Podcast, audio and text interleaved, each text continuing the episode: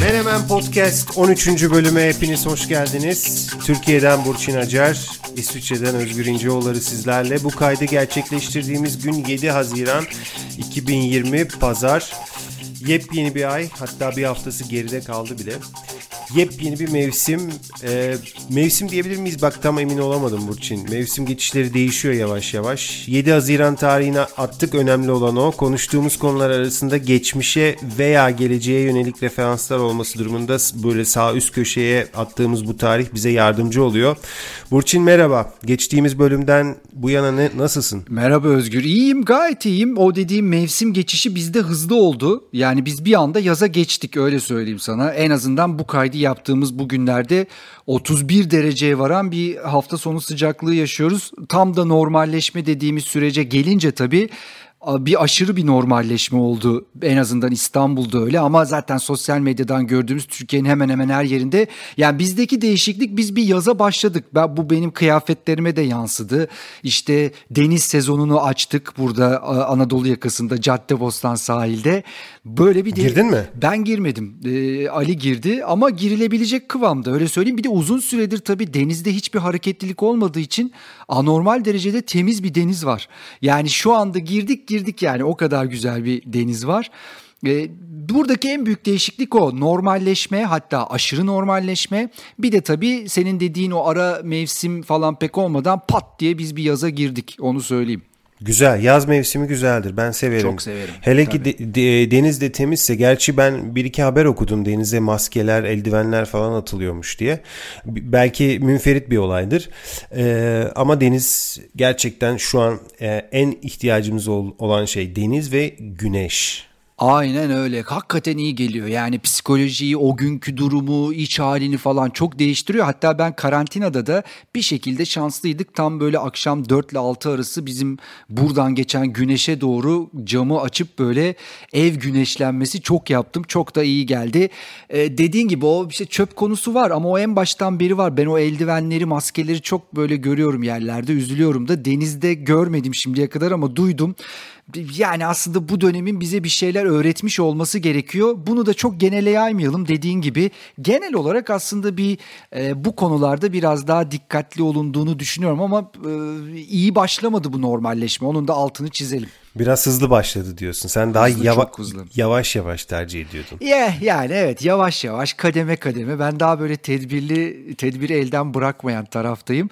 Bakalım ne olacak bunun yansıması. Şeyi çok merak ediyorum. Amerika'daki olaylar mesela o kadar insan protesto, bağırış, çağırış, biber gazı, insanların işte sürekli dip dibe olması. Yani işin yorum tarafını geçiyorum. Bu tip işler acaba e, bu korona durumunda bir takım farklılıklar yaratacak mı? Bunu da merak ediyorum. Ya işte bak hani Pınar'la ve Neylan'la konuşmuştuk Amerika'da onlar.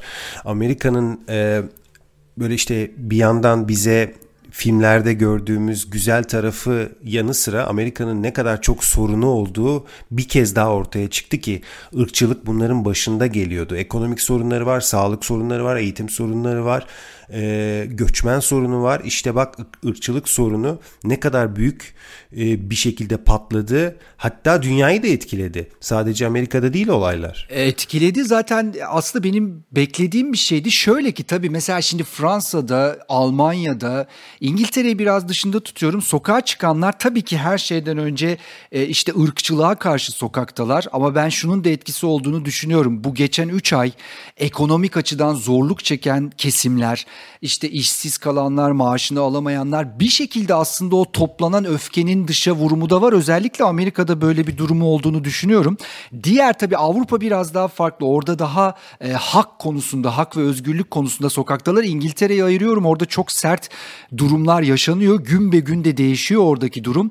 Ama bunun tabii bu şekilde dünyaya yayılmış olmasının sebebini ben biraz o 3 aylık insanlardaki bir bazı konulara tepki gösterme ihtiyacı bunun da başında ekonomik konular var olduğunu düşünüyorum. Bunu zaten aslında Pınar'da aldığımızda belki bir konuşuruz. O oradan bize bazı bilgiler aktarır. E, başlı başına konuşulacak bir konu Amerika'daki olay ırkçılık, o ırkçılığın bir günün iki günün meselesi olmaması falan filan bunları aslında çok uzun süre konuşabiliriz. Belki Pınar'la yapabiliriz bunu. E, bugün başka bir bir konuyu ama bir özel bir konuya eğilip bir de bir liste sunacağız. Doğru mu? Evet şimdi bir geçtiğimiz bölüme bir daha bir dönelim müsaade tamam. edersen. Geçtiğimiz bölümde dijital dünyadan söz etmiştik e, ve Netflix'ten sıklıkla bahsetmiştik. Ne kadar tüketici odaklı olduklarını, içeriye ne kadar önem verdiklerini konuşmuştuk. Ardından söz tabii e, şu meşhur The Last Dance belgeseline gelmişti. Ve bu belgesel hakkında düşüncelerimizi paylaşmıştık. Ama ondan önce de Instagram'dan bahsetmiştik. Instagram üzerinden yapılan, Instagram diyorum ama Instagram hani hangisi? In, inst, inst, Instagram deme yeter bence ikisi de olur. Instagram üzerinden yapılan canlı yayınlardan işte Instagram'ın binlerce kanallı veya işte programlı bir televizyon platformuna dönüştüğünü konuşmuştuk. I, ne IGTV. IGTV evet. IGTV kısaltmasıyla sunduğu özellik de zaten tam bu. Ee, sonrasında bunları tekrardan düşünürken tabii e, dediğin konu aklımıza geldi ikimizin de. Belki de paralel geldi. Geçmişe geri gittik ikimiz de. Türkiye'nin televizyon tarihi. Yani e, 90'lardaki televizyonculuğu ve televizyon programlarını konuşalım istedik değil mi? Bunun listesini yapacağız. Aynen öyle. Yani çıkış noktamızı gayet güzel özetledin. Aslında orada şu da vardı. Ee, ki senle konuştuğumuz ve son kayıttan bu yana orada da gelişmeler var. Özellikle Instagram senin de bahsettiğin gibi bir yayın platformu haline geldi ve çok orijinal yayınlar ya da orijinal yayında demeyeyim de şöyle özetleyebilirim. Orijinal fikirler görmeye başladık ve bunlar televizyonlarda hatta birçok mecrada gördüklerimizden daha farklı bir dinamizm getirdi. Hatta isimle vereyim mücbir sebepler e, bence çok önemli veya çok çok çok farklı bir şey yaptı. Aslında önemli bir adım attılar. Instagram'da bir yayıncılık formatı çıkardılar ortaya. Şöyle düşün bugün konuşacağız. Birçok talk show'daki klasik format nedir? 2-3 tane konuk olur. Onlar önceden hazırlanırlar. Kıyafetleriyle, gelişleriyle, gidişleriyle, makyajlarıyla, sound checkleriyle vesaire vesaire. Ve o 2-3 konuk biraz da dinleyici telefonu etrafında bir de gösterilen VTR dediğimiz görüntüler etrafında bir program olurdu. Şimdi Mesela o mücbir sebeplerde arka arkaya bir saat boyunca 20 tane bir talk show'un aslında ana konu olabilecek isimler işte yatakta, koltukta, mutfakta yemek yaparken pat diye yayına giriyorlar ve sonra Okan Bayülgen'in Gece Kuşu'ndaki gibi bir anda çıkıyorlar, gönderiliyorlar. Müthiş bir dinamizm var. Ee, onlar da magazini konuşuyorlar, magazin hakkında yorum yapıyorlar. Geçen gün bir otomobil firmasıyla yaptıkları sponsorlukla sokağa çıktılar. Bir de öyle bir aktivite koydular işin içerisine. Yani e, Instagram bu arada mesela sadece o mücbir sebepler değil işte Ayhan Sincimoğlu'ndan bahsetmiştim. Dün mesela kızıyla müthiş bir program yaptı. Programı yaparken de e, içkilerini de yudumluyorlardı ve bu kimseye de garip gelmedi. Bunlar televizyonda çok sık göre hatta görebileceğimiz şeyler değil.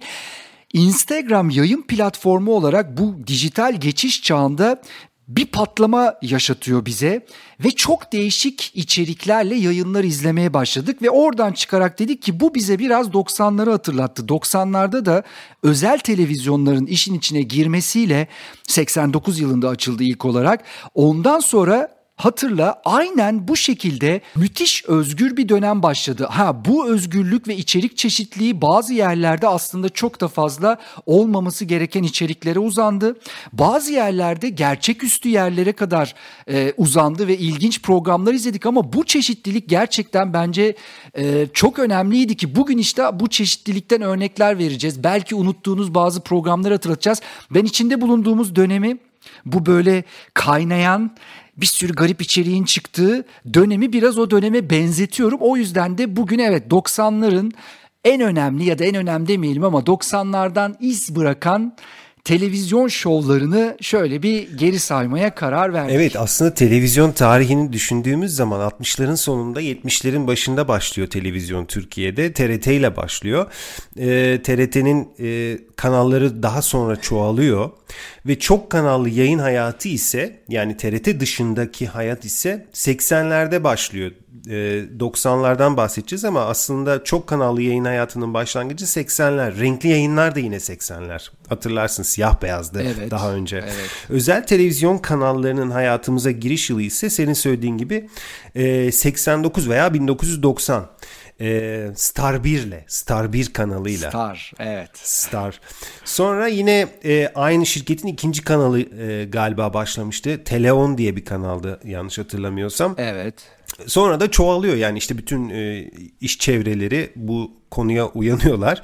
İşte Show TV, HBB, e, yine 90'ların başında Sine 5, e, Kanal D işte bugünün büyük kanalları ATV e, Türkiye'nin ilk video müzik kanalı Kral TV hatırlarsın. Evet. E, 94'tü yanlış hatırlamıyorsam. Eski işverenimiz Number One TV onu da hatırlarsın doğal olarak. 90'ların ikinci e, bunlar 90'ların ilk yarısı. 90'ların ikinci yarısı ise bir haber kanalı furyası başlamıştı. Böyle e, NTV başlamıştı mesela. CNN Türk başlamıştı. Sonradan işte iki şu anda var olan kanallar bunlar doğal olarak. 2000'lerin hemen başında da Habertürk e, başlamıştı. Şimdi tabii kanalların içinde e, yüzüyoruz senin söylediğin gibi. Tam böyle bir şey durumu var. Hani diyorlar ya YouTuber'lar kanalıma hoş geldiniz. yani a- aynen öyle bir durum var. İşte genel içerikli kanallar var, haber kanalları var, spor kanalları var, işte müzik kanalları, tematikler var, yereller var. E, ab- abonelikle izlenen e, platform kanalları var. Onlara daha doğrusu onlara özel kanallar var. İşte film kanalları, dizi, yemek, çocuk ne ararsan var yani. Var da var bak saymakta bile zorlanıyorum. Şimdi tabii e, 90'lara geri gittiğimiz zaman e, yani mesela bunların amaçları neydi? Tabii ki doğal olarak bunlar özel işletmeler oldukları için kar etmekti. Ee, ve nasıl kar edersin? Nasıl daha çok kar edersin? Daha çok reklam alarak.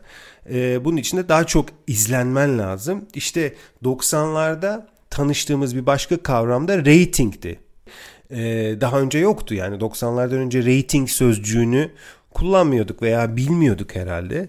İşte izlenme oranları, işte AB grubu, yok genel grup, grafikler falan havada uçuşuyordu hatırladığın zaman. Ee, ve dolayısıyla senin söylediğin o içerik zenginliği veya biraz karmaşası, kakafonisi o zamanlar başladı. Çünkü herkes daha fazla izlenmeyi hedefliyordu. Aslında çok güzel özetledim. Bir de iki dönemi ayırma niye oldu? Yani 90'ların başı ve 90'ların ortası. Yani o orayı tam olarak ikiye ayırdın. O şunu da aslında e, bize anlatıyor. Rütük dediğimiz kavram veya kuruluş diyelim. O da 90'ların ortasında devreye girmeye başladı. Yani 94-95 yılında bir takım kapatmalarla tanıştık. E, ondan sonra tabii 2000'lerden sonra işte bu ahlak, edep kavramları falan bunlar devreye girdi. Başka bir rütük dönem başladı ama şunu söyleyelim aslında doks, işte 89 yılında Star TV kuruldu. Bu arada parantez açalım. Star TV'yi o zaman e, Cem Uzan şu anda da tanır bence dinleyicilerimiz. Bir de Turgut Özal'ın oğlu Ahmet Özal beraber kurmuşlardı. Yani işin içinde bir siyaset, bir iş e, dünyası bir, bir araya geldi ve gerçekten de şunu söylemek lazım çok büyük atılımlar yaptılar. Yani Türk televizyonculuk tarihindeki çok önemli fitilleri ateşleyen bir ekipti. Sonra Ahmet Özal oradan ayrıldı. Kanal 6'yı kurdu. Kanal 6 da içerik açısından zengin şeyler çıkardı karşımıza. Çok güzel saydın. Şu anda hayatımızda yok o Kanal 6, Teleon, Magic Box, HBB, e, Satel vardı daha önce. Bunlar şu an hayatımızda yok ama o zamanlar bir de bazıları rütüğün olmadığı zamanlarda yayın yaptı. Şimdi bu bir fırsat mıydı yoksa bir e, başıboş bir düzen miydi? Bunu belki bu programın sonunda dinleyicilerimiz karar versinler. Rütük olmadan yayın yapmak, rating olmadan yayın yapmak, tamamen içeriye odaklanıp e, bu şekilde bir motivasyonla yayın yapmak bence içerik açısından müthiş bir zenginlik getirdi. Ama o zenginlik bazen kötü uçlara da değdi. E, bazen de çok da şu anda bile karşılaşamayacağımız kadar orijinal programlarla bizi tanıştırdı. İki ucu da var yani bunun. Dediğin gibi ikiye ayırabiliriz. Bu arada belki şeyi de ekleyelim buna. Özel televizyonların başlangıcı işte 89-90 diyelim. Radyolarda işte 90'da başladı. 92-93'te resmi bir statü kazandılar. Hatta işte radyoların kapanması meşhur olay. Herkesin kurdelelerini asması arabalarına. Yani biz aslında 90'lardan sonra medyada müthiş bir çeşitlilik ve özgürlük çağı yaşadık. Radyolar, özel radyolar ve özel televizyonlar biz belki Menemen'de bir bölümü de özel radyoları ayırabiliriz. O zamanki radyoculukla şimdiki radyoculuk son derece farklı. Aynı şekilde o zaman müthiş bir çeşitlilik vardı. Şimdi daha belli formatlar var. Dolayısıyla bu 90'ların medya dünyasında yarattığı değişim ve ivme gerçekten müthişti. Güzel bir başlangıç oldu. O iki ayırma da iyi oldu. E, liste hakkında da nasıl diyelim? Şimdi bir bir temel listemiz var ama bu liste tabii ki genişleyebilir, daralabilir, esneyebilir. Liste hakkında ne demek istersin, ne söylemek istersin? Yani şimdi 90'ların en meşhur TV programları hangileriydi diye düşündüğümüz zaman e, o kadar çok seçenek var ki senin söylediğin gibi bir kere çeşit çoktu. Yayın e, adedi çoktu. Program çeşitliliği vardı, zenginliği vardı. Dolayısıyla biz dedik ki dizileri biz ayrı tutalım. Yani dizileri hmm. bu e, listeye koymayalım. Çünkü dizilere bir girdik mi hatırlıyorsun bir dizi bölümü yapmıştık seninle. Dizilere girdik mi onun içinden çıkamayız. Bir de listeyi çok etkiler. Çok e, listeyi e, domine eder. Dolayısıyla onlara girmeyeceğiz. E, belki arada e, söz edebiliriz birkaç tane e, sembol diziden ama e, bu liste dizi harici bir liste olacak. Ha, onun içerisinde haber programı da olabilir, tartışma programı da olabilir, komedi programı da olabilir. Ama yani bizim için 90'larda en meşhur programlar hangileriydi? Ee, onları konuşacağız. Ee, bir, bir sen konuşurken şunu düşündüm. Şu anda televizyonları izlemek için evinde de olman gerekmiyor değil mi? Yani internetten işte belli uygulamalardan iz, televizyonu izleyebiliyorsun. Yani otobüs tabii, oto, tabii. otobüste giderken de örnek vereyim e, Power TV'yi izleyebilirsin öyle değil mi?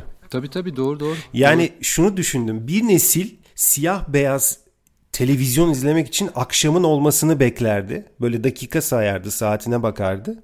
Şimdi de her an her yerde kesintisiz yayınla, istediğin tarz yayını çok yüksek görsel ve işitsel kalitede izliyorsun. Ve bunun ikisinin arasında yani bu iki uç arasında 40 yıl civarında bir süre var. Yani hani e, çok da büyük bir süre değil. Çok uzun bir süre değil. Yani bir nesil böyleydi. Şimdiki nesiller hani birden fazla nesil tabii bir arada e, zevkini çıkartıyor bu işin. Yani otobüste televizyon izleyen e, teyze de görüyoruz mesela. E, çok iki uç yani bu e, teknolojinin yine geçen bölüme biraz atıfta bulunacağım ama geldiği nokta e, iyi anlatıyor. Peki şimdi e, bir şey ekleyebilir tabii miyim? Ki. O senin bir nesil dediğin biziz işte. Yani o biz siyah beyaz televizyonu hatırlıyoruz. İki kanala çıktığında sevindirik olduğumuz çık çık çık iki kanal arasında gittiğimiz dönemi renkli televizyon geldiğinde o renkleri dibine kadar açıp böyle saçma sapan bir ekranda televizyon seyrettik biz bir dönem. O dönem bitti işte radyo televizyon başladı sonra internet diye bir şey çıktı. Oraya da ayak uydurmaya çalıştık. Çalış e, ve başardığımızı düşünüyorum. Şimdi de başka bir değişim ve dönüşüm dönemi yaşanıyor. Aslında bütün bu hikayedeki ortak nesil biziz. X kuşağı olarak adlandırabiliriz kendimizi. E, dolayısıyla o bir nesil dediğin bizim nesil e, olarak ben onu bir şey yapayım, bir ekleme yapayım. Evet X kuşağı sonra millennial'lar geliyor işte Y kuşağı 80'ler 90'ların ortası Z alfa derken kuşaklar e, genişliyor, çoğalıyor. Şimdi e, nasıl yapalım Burçin? Yani bir ilk ona nasıl başlayalım? Birden ona mı, ondan bire mi? Nasıl gidelim? Ya şimdi bu televizyon klasik bir televizyonculuk refleksiyle tabii ki ondan bire gideceğiz. Ondan bire gideceğiz ama burada tabii ki hani kimileri için 5 numara da 1 olabilir, 1 numara 3 olabilir. Bunu bir genel bir liste olarak görsünler. Bir de şey yok burada. Onu da söyleyelim programlar var ama mesela 90'lar ve televizyon deyince şimdi dinleyicilerimiz diyecektir bir takım böyle unutulmaz anlar vardır işte mesela Medium Memiş'le Medium Keto'nun işte birbiriyle birinin birine yumruk attığı çok acayip bir an veya işte Hande Ataizi Sevda Demirel'in tokat e, durumu ne dedin sen falan. O tip böyle anlara girmeyeceğiz ama bunların farkındayız. Bunları şey bilmiyor değiliz.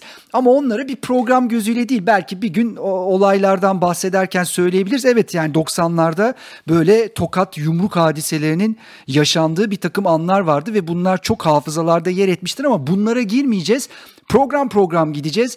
Bence 10 numaradan başlayalım. Herkes de kendine göre listeyi değiştirsin. 10 numaradan başlamadan önce bir şey söyleyebilir miyim? Ben geçtiğimiz hafta Uğur Dündar'ın bir videosunu gördüm Twitter'da.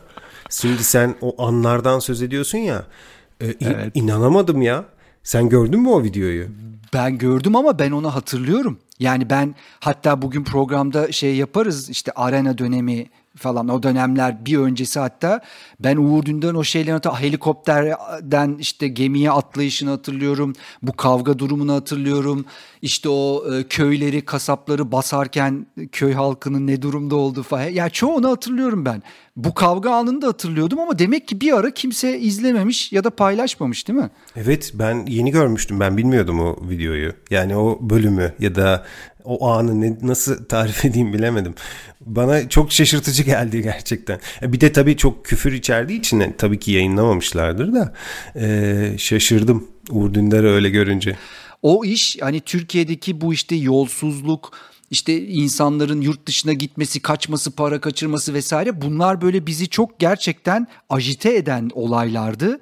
Ve Uğur Dündar da bir şekilde bir halk kahramanı gibiydi. Yani öyle bir kimliği vardı Uğur Dündar'ın. Hala da var galiba. Evet evet kesinlikle. Şimdi o zaman ondan bire doğrusa yani gerçekten şimdi senin söylediğin gibi birbirinden üstün değiller bunlar.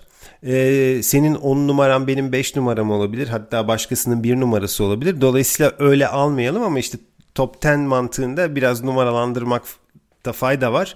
10 numaraya tabii ki 10 numara hani şimdi belki gönüllerimizin bir numarası ama 10 numaraya menemeni koyuyorum Burçin. Oo büyük şey var burada. Bu, bu listede manipülasyon var Özgür. Jüri özel ödülünü de veriyorum. Her şeyi veriyorum. Çok kaliteli programda.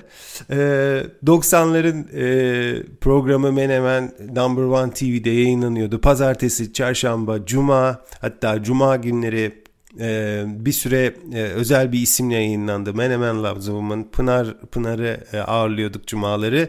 Dolayısıyla 90'lara simge bir programla başlıyoruz. Top 10 10 numara. Liste daha baştan tartışmalı hale geliyor.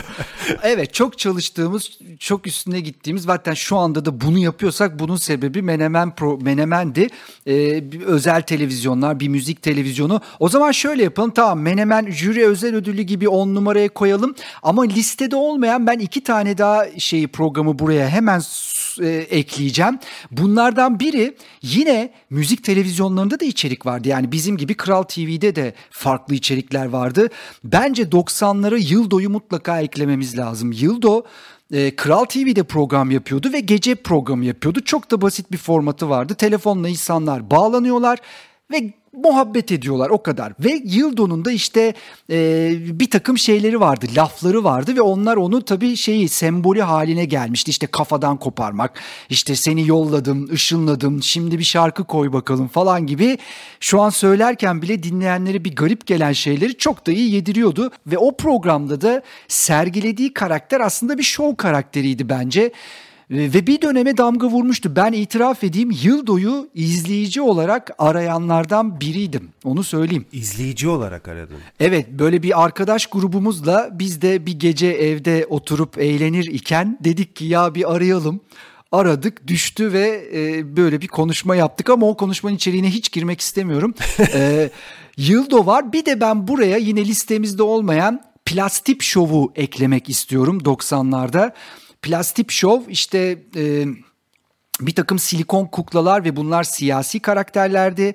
Turgut Özal, Necmettin Erbakan, Süleyman Demirel gibi karakterler ve de o zaman yapılan o şov içindeki esprilerin şu anda bir cümlesi bile yapılamaz ve o zaman bu siyasiler bu programa tepki göstermiyorlardı. Erdal İnönü'yü falan nasıl betimliyorlardı ki Erdal İnönü zaten müthiş hoşgörülü bir adamdı.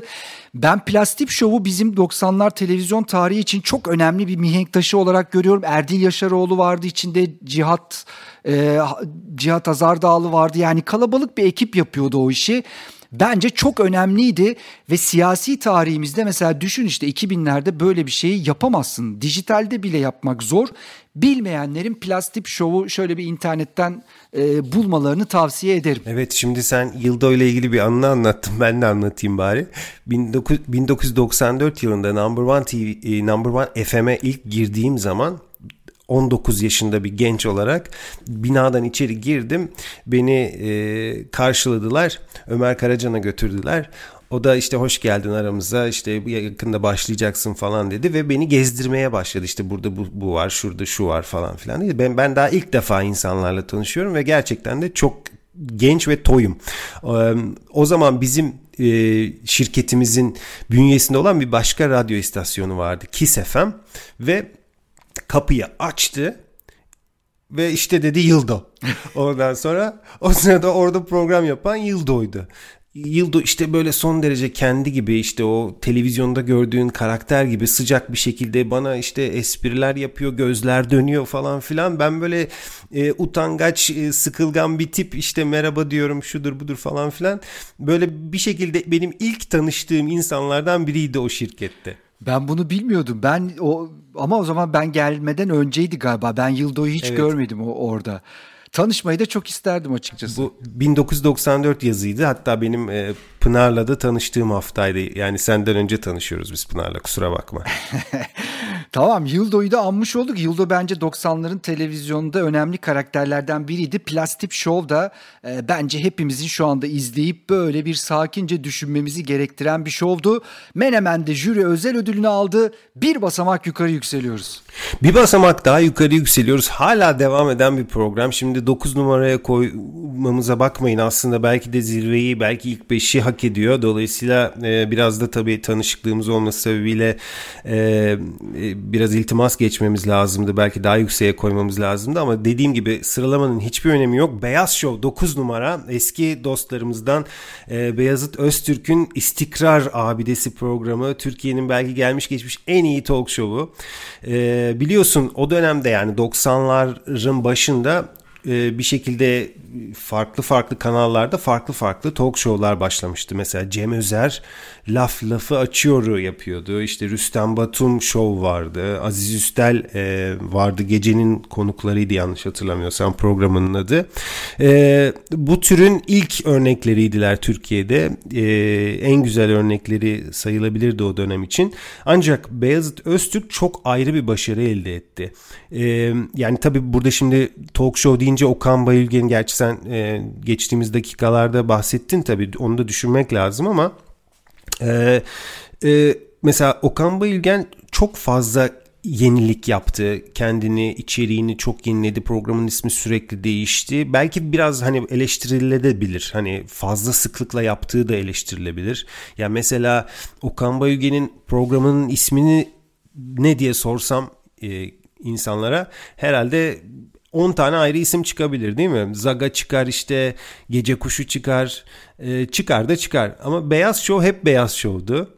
E, yıllarca sürdü 20 küsür yıl e, hala da devam ediyor. O yüzden bir istikrar abidesi olarak Beyazıt Öztürk'ün burada adının geçmesi gerektiğini düşündüm ben. Ee, kısmen katılıyorum. Şov olarak e, doğru söylüyorsun. 90'lar bir talk show e, dönemiydi.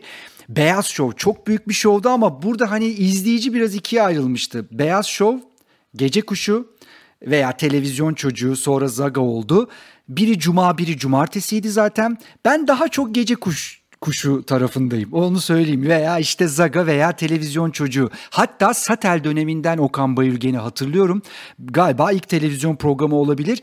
Dolayısıyla Beyaz Şov'a e, gereken önemi gösteriyorum. Kıymeti veriyorum. Kesinlikle haklısın. Ciddi bir istikrar var orada ve e, çok da bozmadı şeyinden, e, çizgisinden. Son dönemdeki birkaç program ve durum tartışılır ama onları hiç buraya koymayalım. Dediğin gibi ben Beyaz Şov'u onaylıyorum kendi açımdan ama Gece Kuşu tarafında olduğumu söylüyorum. Bir de şöyle bir şey vardı hatırla. O zamanki talk show'larda bazılarında farklı bir taz vardı. Gece Kuşu Levent Erim vardı. Levent Erim otururdu sunardı. Şimdi Okan Bey gelecek falan gidince de Okan Bey bina dışında diye. Bu yurt dışındaki talk show'larda olan bir şeydi. Hatta Laf Lafı Açıyor da da e, Muzaffer vardı.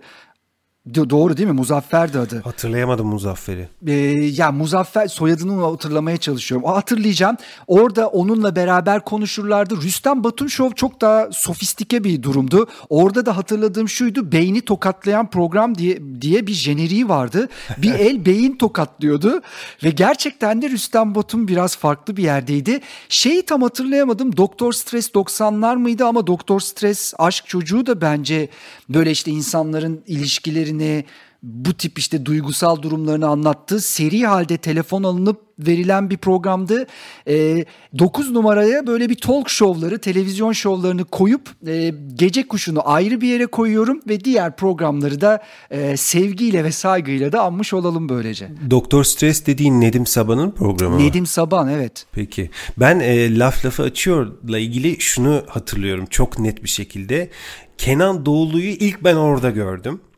E, galiba oranın hani hep böyle bir orkestrası olur ya bütün bu talk show'ların evet. böyle yanda işte şey yapanlar falan e, müzik yapanlar. Kenan Doğulu galiba ilk zaman e, yani ilk gençlik yıllarında bu programın e, müzisyeniydi. Laf lafı açıyorum müzisyeniydi ve sonradan kendi kanatlarıyla uçmaya başladı. İlk orada gördüğümü hatırlıyorum. Yanlış da hatırlıyor olabilirim. Evet şu anda bir, bir bazı kareler geldi gözüme. Doğru söylüyorsun. Evet. O Muzaffer de Muzaffer Abayhan'dı. Yani böyle hani izleyicim adı sakallı bir, bir, bir beyefendi. Onunla beraber konuşurduk. Kenan Doğulu konusunda haklısın. Tamamen unutmuşum onu. Ve laf lafı açıyorum. Bir, bir de önemli bir bölümü vardı benim için. Ee, mesela Tarkan'ın bu e, büyük patlama yaptığı Acayipsin albümünün ilk tanıtımı galiba bu programda gerçekleşti. Daha albüm çıkmamıştı. Tarkan konuktu ve üst üste birkaç tane parçasını söyledi o albümden. Laf lafı açıyor da ve e, ertesi hafta albüm çıktıktan sonra bir anda herkes böyle müzik dükkanlarına koştu. Yani böyle hani bir an önce o kaseti veya CD'yi satın alalım diye büyük e, etkisi olmuştu albümün başarısına o programdaki performansı. Peki talk show'ları böyle bir grupladık nasıl diyeyim buketledik 9 numaraya koyduk. 8 numaraya geçebilir miyim? Lütfen. 8 numarada bir yarışma programı var. Kimilerinin için bir sorun teşkil eden bir yarışma programı. Kimilerinin de bayıldığı bir yarışma programı. Yani böyle bir hani sevgi nefret ilişkisi e, iki uç taraf. Bir kelime bir işlem Burçin. Müthi, müthi, müthiş bir programdı gerçekten. Böyle hani insanları uğraştırır uğraştırır bir şekilde e, belki de 80'lere e, 80'lerde de başlamış olabilir. Böyle e, harfler verirler. İşte ne bileyim 7 tane 8 tane harf verirler. Sana derler ki buradan en uzun sözcüğü bul. En uzun sözcük sözcüğü çıkart bul. İşte bir kelime kısmı o. Bir de işlem kısmı var. İşte diyor ki sana bak 3 basamaklı bir sayı veriyorum. 783 örneği. Ee, bir de hani 2 ve 1 basamaklı sayılar veriyorum. Sen bu 783'e çeşitli işlemler yaparak ulaş. Bak şu şey kabusları bir, bir bir yaklaşık kelime ya da bir yaklaşık sonuç o kadar kafama işlemiş ki bak bu bir öyle diyordu değil mi? Evet ya. Bir yaklaşık sonuç. Yani tam böyle hani şey Sezen Aksu'nun şarkısı hadi bakalım kolay gelsin yani Kolaysa bul bakalım 783'ü ve gerçekten hani zehir beyinler katılıyordu. Yani nereden buluyorlarsa o yarışmacı profilini böyle adam tak tak tak tak hemen iki dakikada buluyor ve hani böyle koyuyor kalemi. Diğeri mesela orada işkence çekiyor hala ulaşmaya çalışıyor. Bir tanesi böyle bitirmiş e, kalemi koymuş kenara öbürü terlemeye devam. Biz de televizyon başında aynı aslında durumdaydık işte yakaladık yakalamadık kendimizi bayağı sınadığımız bir e, program yarışma programıydı. Peki ben buraya bir şey daha eklemlemek istiyorum. Bizim listemizde ilk 10 on, onda olmayan bir bir programı eklemek istiyorum. Tamamen tabii başka bir kutupta. Hugo. Hugo Tolga Garipoğlu'nun sunumuyla ekrana gelen bir çocuk programıydı aslında temelde ama şöyle bir şey oluyordu. Bağlananlar telefonları yoluyla, telefondaki e, tuşlar yoluyla televizyondaki bilgisayar oyununu yönlendirebiliyorlardı. Yani bak şu anda 1.8 milyar dolara satılan bir oyun şirketimiz var. Oyun sektöründen bahsediyoruz. Kaç programdır sende? Senle biz 90'larda bu işi aslında ne durumda başlamışız? Yani bayağı üst kalitede başlamışız. Telefon edip bilgisayar oyunu oynuyoruz. Müthiş bir şey değil mi? Ya gerçekten onu ben bir türlü o çocuk kafamla çözemezdim. Yani nasıl te- telefonla tuşa basarak işte ikiye basıyorsun sola gidiyor. Dörde basıyorsun sağa gidiyor. İşte beşe basıyorsun Hugo zıplıyor. Yani bunu nasıl yani diyordum ki bunu nasıl yapıyor olabiliriz? Yani hangi ha, hangi bilimsel e, gerçekle bu işe ulaşıyor olabiliriz ve televizyon hani diyorum ki şimdi tamam arada kablolar var bir şekilde iletişim ya diyorum ki adam Ankara'da mı İstanbul'da mı televizyon stüdyosunda Hugo veya Hugo'nun sunucusu Tolga, Tolga abi. Tolga abi. Ondan sonra ben de işte evimdeyim. Yani arada bir süre geçmesi lazım diyorum o iletişimin sağlanması için. O Hugo nasıl zıplayacak hani gerçekten onu çözememiştim. Bir türlü çözememiştim. O programın bir de meşhur kazası vardır. Yani bilmiyorum ne kadar gerçektir, doğrudur, şehir efsanesidir. Yani o, o programda bir kaza olmuştur. Bir sinirli bir çocuk bir küfür etmiştir hani meşhur konu. Bence işte böyle senin gibi kafasına takılan nasıl oluyor bu deyip işin içinden çıkamayan bir çocuğun isyanı olabilir ama sonradan Tolga Garipoğlu bunun hiç yaşanmadığını söyledi. Hatta bunu birkaç defa söyledi. Böyle bir şey hiç yaşanmadı dedi. Bu belki internette üretilen bir şey de olabilir ama öyle de böyle de e, onu da anmış olalım. Kaç numaraydı? 8 numarada bir kelime bir işlem ve Hugo'yu beraber kürsüye koyuyoruz. Evet yani listemizde başka yarışma programları da var. E, farklı farklı kategorilerde yarışma programları. Dolayısıyla yarışmaları burada not, noktalamıyoruz. Onu da söyleyeyim. E, 7 numaraya geçebilir miyim Burçin? Lütfen. Peki 7 numarada ise farklı bir kategori var. Farklı bir program var. Siyaset meydanını koyduk oraya. 90'ların meşhur programı çok izlenen bir tartışma programıydı. Bu siyaset meydanı programını Ali Kırca sunuyordu. Hı hı, hı. Ee, şimdi mesela bugün haber kanallarını açıyorsun belli bir saatten sonra her akşam yayında tartışmalar var. İşte mesela bölüyorlar dörde ekranı veya hatta bazen altıya bölüyorlar. Her e, kareye, her dikdörtgene bir tane kafa, e, konuşmacı, uzman. e, her hafta işte e, pardon her gün bunları izliyoruz. Siyaset meydanı e, bu programların daha kalabalık olanını düşün. Haftada bir kez ekrana geliyor. Çok kalabalık. Dolayısıyla kimseye doğru düzgün sıra gelmiyor. Konuşma sırası gelmiyor. Dolayısıyla herkes bir şekilde bir sinir içinde yani konuşamadım diye veya az konuştum diye işte sen ona daha çok söz verdin sen bana az söz verdin falan filan. Ali Kırcı'ya da söz sırası verme görevi tabii ki verilmiş yani programın sahibi olarak. Adam da stresten fenalık geçiriyordu her hafta. Yani siyaset meydanı sonlara doğru özellikle işte çok uzun bir programdı. Sonlara doğru gelebiliyorsan yani bayağı böyle şey bitiyordu. Hani nasıl diyeyim stres içinde bitiyordu. Ama e, eğitici bir tarafı vardı. Ben şunu hatırlıyorum. Siyaset meydanı izleyip notlar aldığımı bir takım kaynaklara çünkü çok değerli konuklar da katılıyordu onu söyleyelim. Bayağı da uzun konuşuyorlardı ve onların önerdiği, referans verdiği şeyleri daha sonra araştırmak üzere notlar alıyordum. Hatta o notlardan bazılarını da saklıyordum. Bu arada tabii e, Ali Kırca Siyaset Meydanı çok önemli bir ekoldü. Şu anda da görebilirler e, internette birçok bölümünü. O zaman mesela Uğur Dündar Arena'yı da bu liste içinde ilk onda yok. Buraya bir sıkıştıralım istersen. O da 90'ların başında başladı Arena'ya. Daha sonra işte isimler değişti, konseptler değişti. Ama işte şu anda bu 90'ların hatta tam ortasıydı galiba. Amerika'ya gidip işte Halil Bezmen'in evine oradaki kavga sahnesiyle şu an tekrar gündeme gelen Arena'da 90'ların çok önemli bir programıydı. Köylere giderdi, baskınlar yapardı, işte şir şeylere bu merdiven altı dediğimiz yerlere ve orada tabii Uğur Dündar'ı karşılamaları işte bir köye gidip her taraf pislik ama herkes bone takıyor mesela o çok ikonik bir görüntüdür. hem korkudan yapıyorlar bunu hem de anlamsızca bir şey. Hem Uğur Bey, Uğur Dündar korkuyorlar vesaire. Dolayısıyla e tabii farklı ekoller bir stüdyodan yapılan uzun süreli tartışma bir diğeri tamamen alanda ve sürekli bir maceranın içinde bir gazeteci. E, dolayısıyla istersen şeyi arenayı buraya bir sıkıştırmış olalım. 7 numarada siyaset meydanı ile şöyle yan yana tutabiliriz. Kesinlikle tutabiliriz. Sıkıştırmak biraz yanlış bir sözcük olur çünkü arena hiçbir yere sıkışamıyor sığamayacak tabii, tabii. kadar büyük bir program. Zaten adı üstünde arena. Kocaman bir arena. Ee, ama Uğur Dündar'ın gerçekten farklı bir tarzı vardı. O anlar işte köy şeyini yaptın sen az evvel e, sahnesini dile getirdin gerçekten inanılmazdı. Ee, siyaset meydanı ve arena o dönemin çok izlenen programlarıydı. 6 numaraya geçeyim mi? Gerçi 6 numara diyorum ama e, dediğim gibi bazıları için belki daha yukarıda, belkileri bazıları için daha aşağıda. Ama e, şöyle yani tabii 90'larda biraz tabii serbesti kazanınca içerikler, ortam e, ve televizyon ekranı biraz böyle hani flörtöz programlar da devreye girdi. Mesela saklambaç onlardan bir tanesiydi. O yüzden e, ilk ona koyduk. Kesinlikle ilk ona da girmesi gerekiyor bence. E, saklambaçın Nurseli İdis sunuyordu. E, flört bazlı bir yarışmaydı. Ee, Flört bazlı. E, öyleydi tabii. Şimdi bir tane paravan vardı. O paravan meşhur böyle ileri geri giden bir paravan vardı. İşte bir tane seçen kişi oluyordu.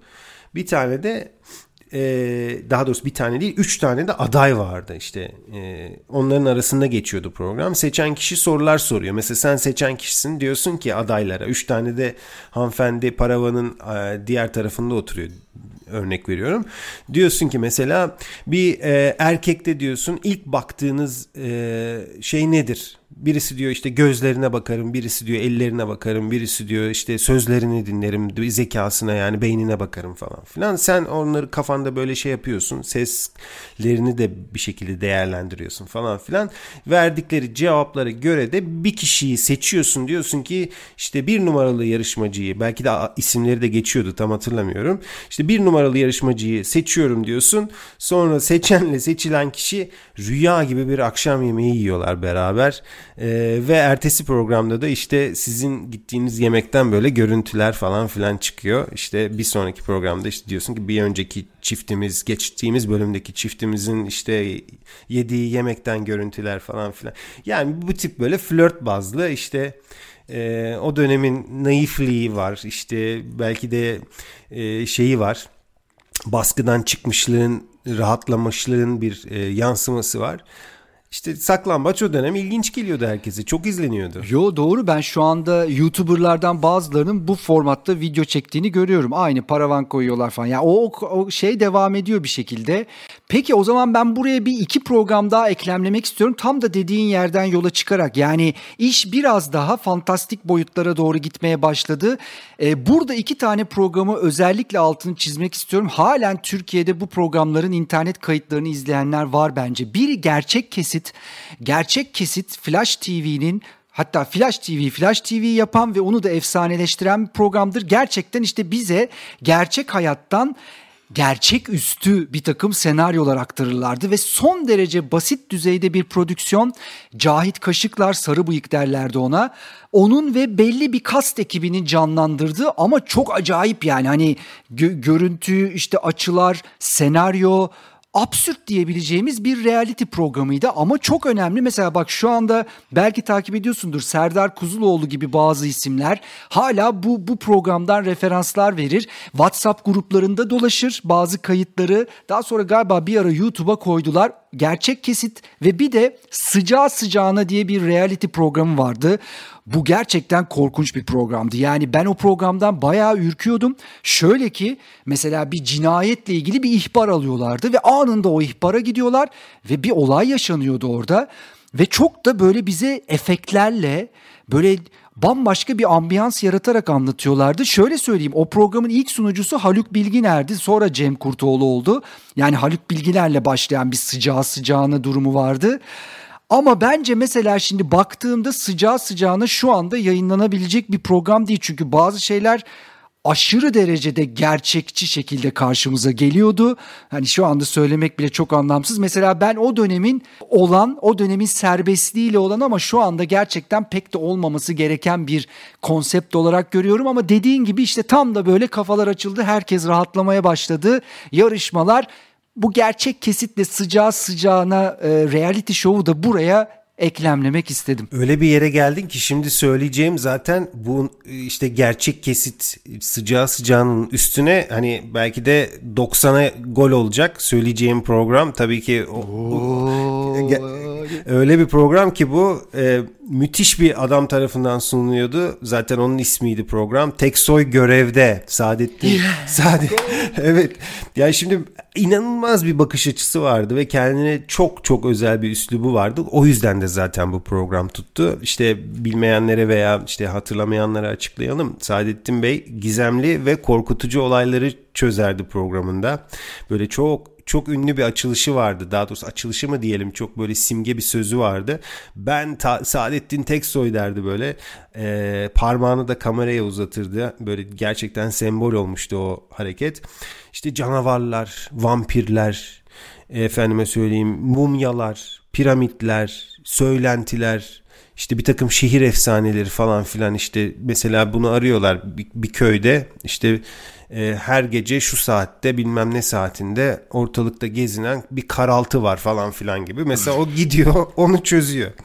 İşte bunlar benim hiç ilgilendiğim konular değildi ama Saadettin Teksoy öyle bir adamdı ki yani onu izlemeyi çok severdim. Yani onun tarzı apayrı bir tarzdı. Yani şimdi gerçekten izlemeyenler anlamayacaklar beni. Yani bu söylediklerin de ne diyecekler ama Saadettin Teksoy e, öylesine bir e, sunum yapıyordu ki o programda kendini izletiyordu. Hatta e, geçtiğimiz bir veya iki sene evvel Stranger Things'in üçüncü sezonunun reklamında kullandılar onu. Bilmiyorum gördün mü sen? Çok güzel bir evet, reklam evet. filmi e, oldu. Çok eğlenceliydi. Upside Down'la ilgili konuşuyor falan Saadettin Seksoy. Harika bir düşünce bence. Reklam ajansını tebrik etmek lazım. E, en azından bizi yakaladı yani. Hani e, belli bir izleyici kitlesini gerçekten yakaladı o reklam filmi. Ya kesinlikle evet. Tam tam 90'a golü attı. Saadettin Teksoy bahsettiğimiz tarzın üst noktasıydı. Ya o kadar çok bölüm var ki sen söyleyince şimdi düşündüm. Mesela ben Tarzanlı bir bölüm vardı onu pek unutmuyorum. Böyle nereye gidiyordu artık Manisa'ya mı Bursa'ya mı Tarzan'ı arıyordu. Elinde megafon vardı ve şöyle şeylerle bağırıyordu bayağı caddede. Tarzan sesime gel Tarzan. Sonra Tarzan geliyor bir şekilde işte Tarzan kimse. Sonra Tarzan'la konuşurken de megafonla konuşmaya devam ediyordu bu arada. Ve bunlar bize pek de garip gelmiyordu. Yani eğlenceli geliyordu. Bu arada işte mesela bir de şey namaz hikayesi vardır. Kuzey Kutbu'nun e, ya da Grönland'da namaz kılma. Yani kutuplarda da namaz kılınabiliyormuşu göstermek için çektiği bir bölüm var ki vardır internette bence efsane bir bölümdür. Bu, ama şeyi de hatırlayalım istersen. Saadettin Teksoy da hatta belki bugün programda konuşuruz. Reha Muhtar da aslında ciddi gazetecilik kökenlerinden gelen isimler. Hatta Korcan Karar. Bu isimler işte biri savaş muhabiri, Reha Muhtar Yunanistan muhabiri ve çok ciddi haberler geçerdi. Saadettin Teksoy yani yanlış hatırlıyor olabilirim. Böyle bir Saddam Hüseyin röportajı falan vardı Star TV'de haber sunuyordu. Yani çok ciddi haber kariyerlerinden bambaşka show programlarını atlayan isimler Saadettin Teksoy, Reha Muhtar ve Korcan Karar. Ama tabii Teksoy görevde dediğin gibi bu işin en üst noktasıydı. Şampiyonlar Ligi şampiyonu. Ee, öyle bir yere geldin ki o yüzden şimdi ben 3 numarayla 4 numaranın yerini değiştireceğim. Çünkü isimlerden ve işte onların haber e, kökenlerinden bahsettin. Çünkü yine haberci ya da daha doğrusu muhabir kökenli bir başka isim vardı. Ee, onun programı da çok izleniyordu. A takımından söz ediyorum. Savaş Ay'dan söz ediyorum. Evet. Savaş Ay'ın A'sı mıydı yoksa o meşhur dizi A takımından mı alınmıştı? Tam bilmiyorum. O A takımı nereden geliyordu ama müthiş bir tartışma programıydı ve Savaş Ay da muhabirlikten gelen bir isimdi. O yüzden burada e, söz etmek istedim. İşlenen konularda gerçekten hiçbir sınır yoktu. Yani bir tartışma programında her türlü konu konuşuluyordu. Yani işte ne bileyim e, günlük sorunlardan, toplum sorunlarından da konuşuluyordu işte ne bileyim e, Barış Manço vefat etmiş. Ondan sonra özel bölüm yapıyorlar ve sadece Barış Manço konuşul da konuşuluyordu. Konuklarda da sınır yoktu. Hatta öyle sınır yoktu ki mesela biz bile konuk olmuştuk e, Savaş Ay'ın A takımına. evet. ee, işte babacan bir tavrı vardı Savaş Ay'ın ve işte herkesi kucaklıyordu. Dolayısıyla hani bir şekilde o programın böyle kavgayla sona ermesi ki tartışma programı kavga demeyelim tartışma sonuçta. Ee, öyle stresle bitmesi e, mümkünken Savaşay bir şekilde olayı bağlıyordu böyle babacan tavrıyla. İşte bizim de konuk olduğumuz bir program olduğu için e, ve çok da tabii izlendiği için 90'larda A takımından da bahsetmek istedim. Çok iyi yaptın. A takımı e, bahsettiğin dizi Mr. T, Mr. T olarak biz Rocky'den biliyoruz tabii Mr. T diyoruz ama e, onun çok büyük bir dizisiydi. Galiba oradan esinlenmiş olabilir. Onun hikayesine bir daha bakalım. Bu arada A takımı e, işte biraz önce bahsettik ya siyaset meydanı, ateş attı Reha Muhtar, A takımı, e, işte Söz Fato'da bak bunların hepsi aslında haberden doğan Biraz haber biraz şov. Kiminde şov çok ağırlıklı. Mesela Reha Muhtar artık şovun dibine vurmuştu. Yani o artık bir haber programı değildi. Ama siyaset meydanı daha habere yönelik daha sofistike bir tarzı vardı. Savaş Ay biraz ortadaydı. Bazen acayip şova kaçıyordu. Bazen de gerçekten çok içeriği yoğun programlar yapıyordu. Söz Fato'da bambaşka bir enerji düzeyiydi insanları falan böyle bayağı korkutan bir kimliği vardı. Fatma Girik'ten bahsediyoruz. Savaş Ayın e, programı aslında önemli bir ekoldü. Ben hatırlıyorum Mehmet Ali Alabora'yı belki de ilk e, tabii daha sonra Memori dizisi var ama Mehmet Ali Alabora'yı böyle haberci gibi ilk izlediğimiz belki de ilk tanıdığımız program da o. Dolayısıyla orası bir ekoldü. Çok değişik karakterler çıkmıştı. Levent Orhan'ı hatırlıyorum mesela o çok uzun süre konuşulan hakikaten ilginç bir karakterdi. Hiç şimdi ayrıntısına girmeyeyim ama şunu söylemeye çalışıyorum. Nasıl ki show programlarının bir takım show karakterleri vardır. Savaş Ay'da da A takımında da işte Reha Muhtar'da da cinciler falan hep böyle bir takım karakterler çıkardı. O karakterler hemen her konuda programa katılır, yorum yapar, tartışma çıkarır, elektriği yükseltirlerdi. Ama öyle ya da böyle dediğin gibi 90'lara damga vuran bir bir haber kuşağı bu. İşte A takımı haber attı Söz Fato'da acı var mı acı falan bunlar hepsi kafamızda böyle oturmuş bir takım kavramlar, sloganlar. Ee, dediğin gibi sıralamayı değiştirmek iyi oldu. Hepsi arka arkaya böyle haber ve reality kuşağı yaptık şimdi. Evet o garip karakterler diyeceğim hani rating potansiyeli yüksek karakterler özellikle onlara içine e, konuyordu. Çünkü az evvel de söylediğimiz gibi rating gerekiyordu. Daha çok izlenmek gerekiyordu. Daha çok reklam almak gerekiyordu. Hepsinde bir kaygı vardı. Dolayısıyla onlar aslında çok da doğal durmadığı belli olan hele üst üste geldiği zaman artık ha bu adam da hani özellikle çağrılıyor bu programa polemik çıkartsın da bir şekilde hani insanlar e, sinir olsun ama yine de izlesin şeklinde. E öyle kaygılar vardı dediğin gibi 90'ların e, şeyi içerisinde, doğası içerisinde vardı. Şimdi devam edeyim müsaade edersen. Çarkıfelek'le devam edeceğim. Bu da bir istikrar abidesi olduğu için koyuyorum. Çarkıfelek e, Tarık Tarcan la başladı. O sunmuştu uzun yıllar. Hostesinden de bahsedelim. Yasemin Koşal. O da meşhurdu. Programın bir parçasıydı. Sonra tabii Mehmet Ali Erbil'e verdiler sunuculuğu. Çarkıfele'yi e, yani başka bir seviyeye taşıdı diyeceğim. Efsane bir yarışma programıdır. Ben çok izlerdim ilk zamanlarında. Artık tabii hiç hitap etmiyor da. E, yani bu kadar yıllara meydan okuduğu için bu listeye koymamız gerektiğini düşündüm. Büyük ödül arabaydı. Onu çok iyi hatırlıyorum. Ama verdikleri araba da serçeydi. Yani hani Böyle hani şey Ferrari falan kazanamıyorsun çarkı felekten. Ee, bir şekilde hala da devam ediyor. Ee, çok seviliyor. Yani uluslararası bir format. Her ülkede de var diye biliyorum. Dolayısıyla Çarkıfelek 90'lara e, damgasını vuran bir programdı. Doğru söylüyorsun. Orada aslında şey ayrımında yapalım. Şimdi Tarık Tarcanlı Çarkıfelek yarışma programıydı aslında. İşte şeyler çıkar, numaralar gelir. Mehmet Ali Erbilli Çarkıfelek tam anlamıyla bir show programıydı. Yani orada çarkın falan çok önemi yoktu. Çıkan kelime, o kelimeden Mehmet Ali Erbil nasıl bir espri üretir, hosteslere nasıl takılır falan. Yani biri yarışma programı, biri daha çok show programıydı. Ama tabii dediğin gibi Çarkıfelek çok popüler bir format. Bir de bence bunların kralı yani içinde hem yarışmanın hem şovun işte hem absürt absürtlüğün olduğu, hepsinin içinde karma karışık bulunduğu bir şahane pazar dönemi yaşadık biz. Aa, yani evet. e, Süheyl ve Behzat Uygur kardeşler gerçekten çok bir format yarattılar onlar.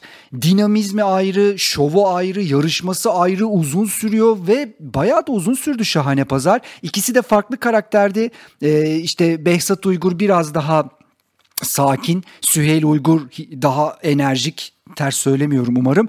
Ee, yani Şahane Pazar da bence bu işte hani Çarkı Felek, Şahane Pazar bunların hepsini belki aynı yere koyabiliriz. Hem yarışma hem show programları bu konuda 90'lara damga vurmuştu. Evet gerçekten onu şimdi pazar formatları ayrı formatlarda onu e, tamamen atlamışım ben. Sen e, yetiştin imdada. Pazar formatları böyle uzun programlar hatta şimdi e, Cenk Koraylara falan da gidebiliriz de. Ya onu düşündüm. Ce- Telekutu 80'ler mi 90'lar mı? 80'lerde başlayıp 90'larda devam eden bir formattı. Telekutu ama formatın yani programın ismi değildi. Onun içerisinde bir bölümdü, bir segmentti. Dolayısıyla Telekutu işte e, Evet Hayır yarışması Erkan Yolaç. Onlar hepsi evet. o programın pazar gününün tamamını e, şey yapan programın e, neredeyse bütün pazarını e, geçirebileceğin, izleyerek geçirebileceğin bir programın içindelerdi. Ondan sonra da zaten Bizimkiler dizisi başlardı. Onun müziği çalardı. Pazar sendromu yarın ertesi gün okul var falan filan bir anda mahvederdi şeyi. pazar akşamı gelmiş ertesi gün okul var falan filan sendrom başla, başlamıştı. Dizilere geleceğiz başka bir bölümde. Diziler şimdi bizimkiler dediğime bakma onu ayrı bir şeyde tamam. işleyeceğiz. Sonlara doğru geliyoruz Burçin. Son iki tane kaldı. Ee, son iki tane ile ilgili görüşlerini gerçekten çok merak ediyorum. O yüzden hani ikisinin de e, yapımcıları diyeceğim hani baş karakterleri e, vefat etti. İki numaraya olacak o kadarı koyduk. Ee, şimdi dizi olarak lütfen e, anılmayasın çünkü bir komedi programıydı, bir sketch programıydı. Harika bir jenerik pro, e, şarkısı vardı. Hatta şu anda mesela e, eminim kafanda mırıldanıyorsundur. Ee, aç gözünü seyret. Ne? Tekrarı yok bunun. Galiba grup gün grup gün doğarken. Grup gün doğarken. Evet, evet. onların e, şarkısı Levent Kırca'nın e, böyle mizah, hiciv programı 80'lerde başladı bu arada 90'larda değil. Çok uzun yıllar yayınlandı. Farklı farklı kanallara gitti geldi. Başka kanallarda yayınlandı. Siyasi skeçlere çok yer verdi biliyorsun. Tabii yani tolere edilebiliyordu o, o zaman senin söylediğin gibi Plastik Show'da da bahsettiğin gibi. Ee, tabii o zaman bir de mizahı yapılacak çok da karakter vardı. O da ayrı hikaye. Ee, rahmetli e, Levent Kırca'nın eşi o zamanki eşi Oya Başar kadrodaydı. Ana oyunculardan bir tanesiydi. Onun haricinde çok da kemik bir kadrosu vardı. Şimdi mesela o yüzlerin hepsi böyle yavaş yavaş aklıma geliyor. Oyuncuların büyük çoğunluğunu da başka işlerde görmüyorduk yani. Hani hep sadece olacak o kadar da görüyorduk. Ee, ve bu programdan çok böyle sevilen e, karakterler çıktı. Belki hepsine ayrı ayrı mesela güzel senaryolarla film bile yapılabilirdi uğraşılsa. Mesela işte Küçük Hisamettin o programda vardı. İşte Bestami diye bir karakter vardı. Bir tane Levent Kırca'nın olmayan bir başka karakter vardı. O bayılıyordum o karaktere. Şey tam teçhizatlı kameraman Cevat Kelle. Hatırlıyor musun? hatırlıyorum hatırlıyorum. Ya olacak o kadar 90'lara damgasını vuran bir programdı kesinlikle.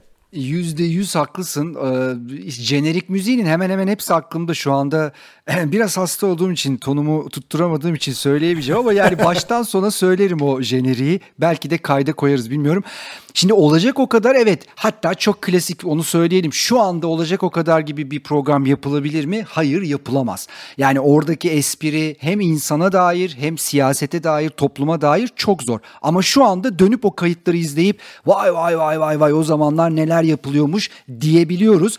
Şimdi orada tabii olacak o kadarı Levent Kırca'nın genel e, hayat hikayesinden ayrı tutamayız galiba. Şimdi bir ilk dönem olacak o kadar var. İşte hepimizi ekran karşısına kitleyen işte o karakterler sarhoş karakteri mesela müthiştir. Siyasetçi karakteri ayrı bahsettiğin karakterler. Sonra bir işte kanal değiştirme dönemleri oluyor ve bir de bir yasak dönemi oluyor. Bir rütükten ceza alıyor. Ondan sonra geri döndüğünde o süreçte işte TGRT'de falan devam ediyor olacak o kadar. O dönemki olacak o kadar belki de hmm, ne diyelim toplumun da değişen o espri anlayışı ve dilini çok yakalayamamış bir olacak o kadardı. Yani baştaki ile biraz farklıydı. Sonra da o dönem bittikten sonra da tabii ki hepimiz gibi Türkiye'deki herkes gibi bir bir siyasi şeyin böyle bir torbanın içine girdi herkes. Ve Levent Kırca da belki de son dönemde daha çok Atatürkçü kimliğiyle, muhalif kimliğiyle televizyonlarda yer aldı ve bir kesimde sırf bu kimliği yüzünden Levent Kırca'ya da çok ciddi bir antipati duydu. Bence hiç hak etmediği e, şekilde çünkü Levent Kırca olacak o kadarı yaparken de Atatürkçüydü ama o zaman bunlar o kadar mühim değildi yani hani ideolojiler sen şu musun bu partiden misin çok mühim olmadığı için o zaman farklı kutupta olan insanlar gülerken şimdi farklı kutupta olan insanlar çok ciddi tepki gösterdiler. Hatta bu tepkiler bir takım işte oyunlarıyla ilgili faaliyetleriyle ilgili kısıtlamalara, maddi zorluklara kadar gitti. Düşün bak olacak o kadar gibi bir içerik yaratıp bu kadar uzun süre başarılı bir televizyon geçmişi olan Levent Kırca'nın ciddi sıkıntılar, maddi sıkıntılar yaşadığını biliyoruz. Yani o hayat hikayesi de biraz da böyle noktalandı ama mesela şu anda da başka bir devir. Şu anda insanlar artık Levent Kırca'nın hem siyasi açıdan hem fikri açıdan hem de televizyonculuk açısından hakkını verip biraz da ah be böyle şeyler de yapılmıyor şimdi deyip internette bu programları izliyorlar. O yüzden olacak o kadarın hikayesi biraz bizim 90'lardan bugüne hikayemiz gibi bir şey. Uzun da bir hikaye gerçekten. Yani evet. siyasete de atıldı Levent Kırca. Ee, Doğru. İstanbul Belediye Başkan adayı oldu. Kazanamadı, düşük oy aldı. Ee, bir yandan Fatih Altaylı ile meşhur bir programı vardır. Baya böyle evet. çekişmeli, sürtüşmeli bir program hala konuşulur. Ee, orada böyle bir e, iki tarafın da hani hem Fatih Altaylı'nın hem Levent Kırca'nın gerildiği anlar hala e, bahsedilir, konuşulur. Dolayısıyla dediğin gibi uzun bir hikaye, farklı başlayıp farklı biten bir hikaye ama olacak o kadarın e, değerini düşürmüyor tabii ki e, uzun hayır, olması. Hayır, kesinlikle, Hatta dediğin kesinlikle. gibi e, belki geriye döndüğün zaman e, ne kadar da güzel bir programmış dedi ten bir e, hikaye bu. Olacak o kadarı 90'lardan bahsederken anmamamız olmazdı zaten. Peki bir numaraya geçmeden şunu da söyleyeyim. Dinleyicilerimiz belki aa şunu nasıl unuttunuz diyebilirler. Olacak o kadar gibi yine 90'larda olan mesela Rating Hamdi vardı. E, ince ince Yasemince vardı. Bunlar bence olacak o kadar e, düzeyinde değildi. Bu benim kişisel görüşüm ama onları da seyreden başka bir kitle vardı. Hoşlanan oradaki tiplemeler de çok aslında hafızalarda yer edinmiştir ama hani bir olacak o kadar kadar bir kürsü yere yer e, alacağını düşünmediğimiz için burada biraz e, cümle içinde geçiyoruz onları. Bir de şey demeyin, bir demet tiyatro demeyin. Biliyoruz bir demet tiyatro müthişti ama bir demet tiyatro sen açıklar mısın Özgür? Onu bir dizi olarak göreceğiz değil mi? Tabii, tabii şimdi o, o bir devamlılığı olan bir hikayeyi anlatıyordu bir demet tiyatro. Dolayısıyla bir sketch programı değildi. O bahsettiğim programlardan ayrışıyordu. Yani olacak o kadar değildi. İşte e, rating hamdi değildi. Tamamen bir e, de, devamlılığı olan hikaye, bir mahalle hikayesi. Dolayısıyla bir demet tiyatroyu ayrıca e, dizilerden bahsederken mutlaka ele alırız. Yani o e, kesinlikle ve kesinlikle atlanmaması gereken bir programdı 90'lar için. Bir numaraya geliyorum. Biraz uzun konuştuk bu bölümde ama dediğim gibi yani 90'lar deyince bizim çenemizi e, kapatmak zor. Bir numaraya Burçin e, benim için tüm zamanların en iyisi olan programı koyuyorum. Burada lütfen hani şey de kabul etmiyorum. E, herhangi bir e, itiraz da kabul etmiyorum. Eminim de itiraz etmeyeceksin e, bizi dinleyenler de etmeyeceklerdir. Barış Manço ile 7'den evet. 77'ye bence bir numaradır. Kesinlikle. Hep, he, hep de öyle kalabilir de bu arada yani hani hiçbir zamanda yerinden edilemeyebilir. Sebebi de Barış Manço'dur doğal olarak yani e, her zaman güler yüzlüydü, her zaman cana yakındı izleyenlere e, ve programına konuk ettiği insanlara karşı sempatikti, vatansever bir insandı, adı gibiydi, barışçıl bir insandı. Dolayısıyla bu program işte 80'lerde başladı. Uzun süre e, ısrar etmiş bu programı yapabilmek için TRT'ye. TRT o zamanlar işte almıyormuş, e, dış yapım almıyormuş. Sadece kendi programını yapıyormuş. Dolayısıyla uzun bir süre uğraşmış ama en sonunda demişler ki başla ve o da e, başlamış. E, yani çocuk programı gibiydi diyeceğim. Ee, ama değildi yani tüm aileye hitap ediyordu. Zaten galiba ismi de o yüzden 7'den 77'yeydi.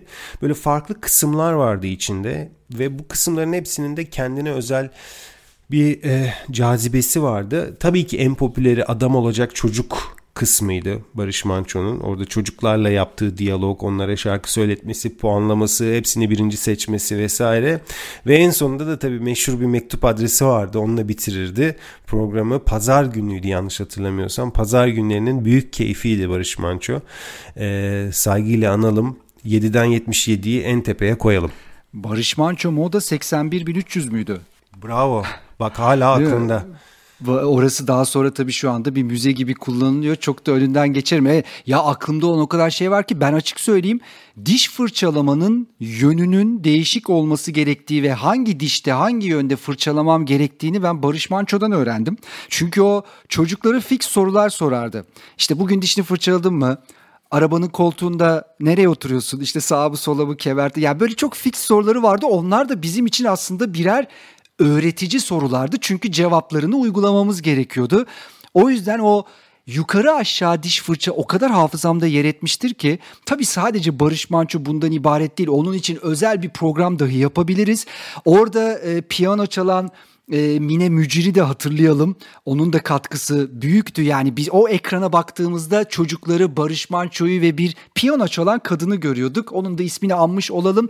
Barış Manço'nun programı hepimizin hayatında yer etti. Müthiş bir programdı. Bir numarana kesinlikle itiraz etmiyorum. Altına imza atıyorum. Benim bu listede yer vermediğim bir özel program var. Hiç bir numaraya koyma değil ama bunu mutlaka söylemem lazım. Şok diye bir program vardı. Bir mizah programıydı. Ama Şok Türkiye'de sokakta bile heyecan ve olay yaratan bir programdı. Absürt bir programdı. Yani söyledikleri şeyler hiçbir şekilde gerçek değildi. Ama çok gerçekçi söylüyorlardı ve insanlar inanıyorlardı. En popülerini söyleyeyim. İşte Sine 5'i çözen saç spreyi. İşte camı şey yapıyorsun, spreyliyorsun. Hatta ona tersten bakıyorsun. Ekrana Sine 5'i gösterdiğin zaman Sine 5'in şeyini deko, e, şifresini. şifresini bozuyor ve bunu herhalde benim kuşağımda denememiş çocuk sayısı azdır onu söyleyeyim. Bu da şok programından çıkmıştı veya bir başka şey söyleyeyim sana. Bu sigara kağıtlarının içerisinde e, paketlerinde böyle bir yaldızlı bir yer olur ya ona işte gümüş olduğunu söyleyip o gümüşü nasıl seyrel, seyreltip o gümüşü nasıl paraya çevirebileceklerini anlatan bir bölüm vardı. O bölümden sonra geniş bir kitle paketlerden gümüşü falan kazıyordu. Yani bak bu söylediğim sadece iki örnek direkt sokağa yansıyordu. O programdan sonra bir gün sonra sokağa çık herkes oradaki şeyleri gerçek olarak algılıyordu. Bence bu gerçeküstü komedi de çok çok önemliydi. Hala ben o tarza ya da o seviyeye ulaşmış bir program çok görmüyorum. Bir de onların internet sitesi vardı. Şok Haber diye. Düşün yani 90'larda 2000'lerde ne kadar internet vardı ya da ne kadar internet sitesi çokluğu vardı. Şok Haber başlı başına böyle bir portal gibi çalışıyordu. Onun da sunucusu Korcan Karar'dı. Çok iyi bir gazetecidir ama o da işte Reha Muhtar gibi şova atlayanlardandı ve çok da güzel sunuyordu. Yani şoku bir kenara koymak isterim. Ee, hangi sıralamayı siz tercih ediyorsanız oraya koyun. Ben ilk üçe koyardım onu söyleyeyim. Bir de tabii başka bir kuşak daha var ama belki ona bir ayrı bir program mı ayırırız? Erotik kuşak vardı 90'larda. Ben izlemiyordum. bir dakika ya nasıl izleyin? Bir dakika şimdi o ben sana birkaç tane şey söyleyeceğim. Evet ya da hayır diyeceksin Özgür tamam. Peki. Show TV'nin kırmızı noktalı filmlerinden izledin mi? İzledim. tamam. Düşün o, o zaman dinleyicilerimize de şunu söyleyelim. Yani bir ara televizyonda kırmızı nokta koyarak erotik filmler yayınlanabiliyordu. Peki Sine 5'teki erotik film kuşağını hiç seyrettin mi? Hayır onu seyretmedim çünkü Sine 5 üyesi olmadık biz. Ha şifreli diye. tamam. Ama spray şeyini de, denemiş olabilirim bak şimdi onu hatırlamıyorum. Ya, ya denememem mümkün değil ya hepimiz denedik. Niye denedik? Çünkü o şifreyi çözüp erotik film seyretmek için bir de maç seyretmek için. Peki bir dakika devam ediyorum. Tuttu Frutti. Evet. Seyrettin mi? Evet, evet, evet. E sen bayağı bir içindeymişsin bu işin. Peki şu Tuttu Frutti neydi onu söyleyelim. Bu da açık kanaldan yayınlanan bir programdı. Bakın hani 90'ların özgürlük falan filan diyoruz ya bunlar bayağı uç noktalar. Colpo Grosso denen orijinal bir format. Kadınlar var. İşte üzerinde bir takım meyveler falan var. Bu yarışma sırasında soru cevapla o meyveler çıkıyor ve erotik bir şekilde bir bir aslında bir kadının soyunması veya striptiz de diyebilirsiniz. Buna benzer bir takım şeyler var ekranda ve biz bunu sansürsüz seyrediyorduk. Ve de e, işte herkesin bir favorisi vardı ülkeler vesaire işte artık o isimleri tanıyorduk sunucusu Hugo'ydu Mesela şimdi yayınlanır mı? Yayınlanmaz. Bence şimdi yayınlanmaması lazım zaten. Şu anda bu içeriği internette bile belli yaşın üstündekiler ve belli aşamalardan sonra seyredebilirsin. O zaman açık kanal dedi. Mesela bu bence biraz şeydi. Ya hani o kadar da ileri gitmeyebilirdi diyebileceğim bir içerik ama sonuçta yayınlandı. Bunu da bir kenara yazalım. Yayınlandı. Sende de bayağı yer etmiş. Baksana sunucuların isimlerine kadar hatırladığına göre. Sen Hugo'yu hatırlamıyor Hugo'yu musun? hatırlam. Benim için Hugo işte o telefonla idare edilen e, oyun oyun karakteriydi benim için Hugo. Tamam peki tamam devam ediyorum. Yasemin Evcim'le jimnastik. vay vay vay Burçin nerede İzledin nerelere mi? gidiyor? Bir dakika Yakında dur. yılbaşı dansöz falan diyeceksin. Hayır hayır bunlar da 90'lar Özgür. Sen seyrettin mi Yasemin Evcim'i? Ya seyretmemek mümkün müydü o zaman? Bence tamam bu da televizyon programları top 10'inde jüri özel ödülü alabilir. Yani e, Havci değil mi? Şarkı Bravo. oydu. O, o, şa- o, o şarkıyı söyleyecektim ben de şimdi. Havci'yi meşhur eden programdı. Evet ve Havci'yi çalarken Yasemin Evcim jimnastik yapıyordu. Ama aslında gördüğümüz bayağı e, erotizm dokularının ağır bastığı bir jimnastikti ve baya baya bu bir televizyonda periyodik bir program halindeydi. Daha tabii Yasemin Evcim'le beraber o lambada kuşağı falan hep onların sonunda olan bir şeydi bu jimnastik durumu ama bu da 90'larda vardı. Hadi son bir tane söyleyeyim bu bu diğerlerine göre o kadar uç noktada değildi. Hülya Uğur'u hatırlar mısın? Hava durumu sunucusu. Tabii ki. Tamam. Tabii ki, Havalar tabii nasıl ki. olursa olsun sizin havanız güzel olsun diye e, değişik bir hava durumu sunardı. Ben bütün bunlara bu saydığım şu son sana sorduklarıma bir erotik kuşak diyorum ve 90'larda böyle bir kuşak vardı ve bunların çoğu da açık kanaldan yayınlanıyordu. İyi miydi kötü müydü tartışılır. O apayrı bir konu ama bunları seyrettik ve bunlar da televizyon tarihine geçti. Gerçekten e, nostalji dozajı yüksek bir, bölüm oldu bu. 90'ların bütün programlarını neredeyse saydık. Bütün e, çeşitlerini daha doğrusu kategorilerini saydık. İşte haber programı da dedik, siyaset, komedi, yarışma hepsine değindik.